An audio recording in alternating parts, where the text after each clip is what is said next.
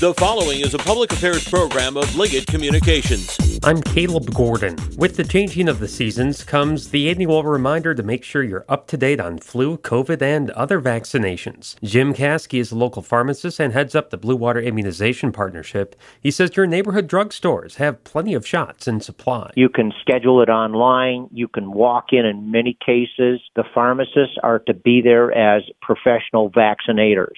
So um, you know, so you should be able to go to any of them. So I'm going to just kind of like uh, just off the top of my head, I'm I'm looking at you could go to CVS, you could go to Rite Aid, you could go to a Walmart, you could go to Meijer, you could go to um, Walgreens. So let's say those five right there. Plus there are independents. Like I work out at uh, Wadham's uh, Corner Pharmacy, so I work with Karen Hennessy out there, and we do vaccinations there just on a walk-in basis, and they're going to be available at, at any of these locations. This is the blue water bees.